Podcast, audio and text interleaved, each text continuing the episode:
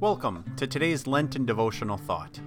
Today's devotion is called No Payback and is based on the words of Psalm 103, verses 9 and 10.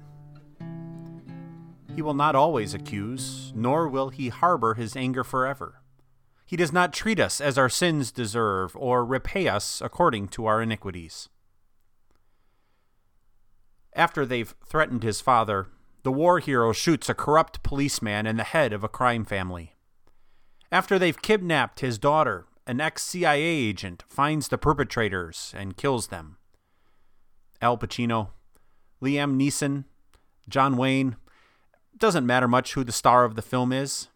If someone's been seriously wronged, moviegoers flock to see what sort of vengeance is in store for the bad guys.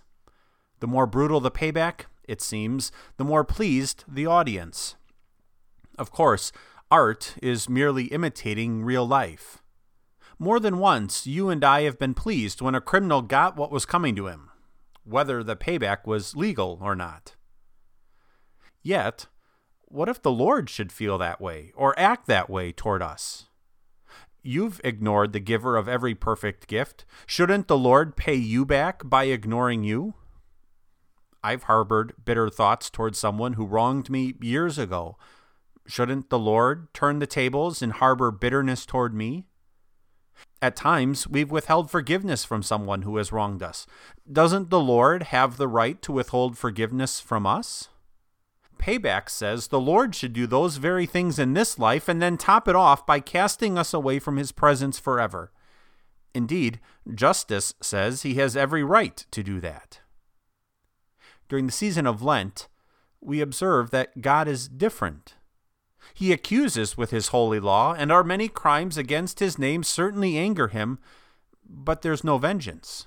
There's no payback. Rather, as the psalmist puts it, he will not always accuse, nor will he harbor his anger forever. He does not treat us as our sins deserve, or repay us according to our iniquities. Indeed, the Lord directs his servant Jesus to pay for our iniquities with his holy, precious blood. He subjects his willing Son to the punishment our sins have deserved. He unleashes his angry justice against our substitute, accusing Jesus in our place. In his letter to the Romans, the Apostle Paul puts you in God's courtroom.